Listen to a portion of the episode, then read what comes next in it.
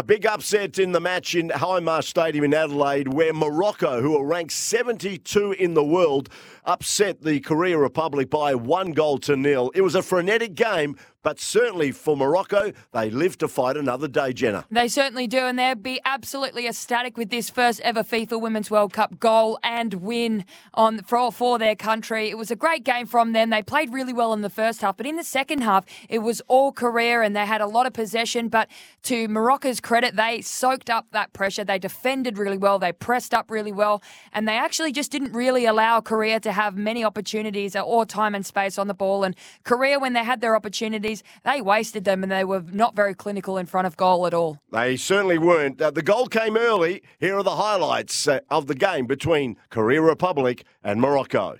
Back again to Amani. Amani, there's the cross.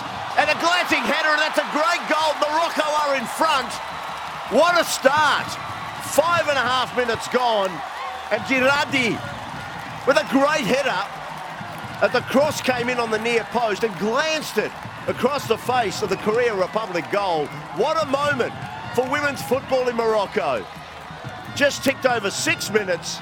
It's Korea Republic nil, Morocco one, and a real turn up for the books. Oh, isn't that amazing? Just look at what it means to them to score their first Women's World Cup goal. That was a fabulous diving header.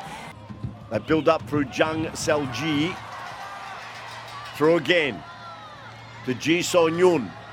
This looks promising now for Korea. Edge of the area. There's the cross. There's a shot on target here. Oh, in the end, following it up and putting it wide. The initial shot went right across the face. Tagnaout on the ball. Sends a cross in. This could be the second. Oh, it's on over the crossbar. Amani, what a golden opportunity. That was could have easily been the second for Morocco. The ball's gone out for a throw to Korea right in front of the Morocco dugout. It'll be quickly taken by Kim Hye-ri. And that's it. Six minutes are up. A historical victory here for Morocco. They've beaten the Korea Republic in what is considered one of the FIFA Women's World Cup upsets of the tournament so far. They've won by one goal to nil. Celebrations commence for the African nation.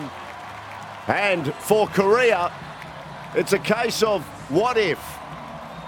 Certainly opportunities, but they weren't clinical enough. And they've got one final game against the group leader Germany in Brisbane to come in a few days' time. And after that, they're back to the Korean Peninsula.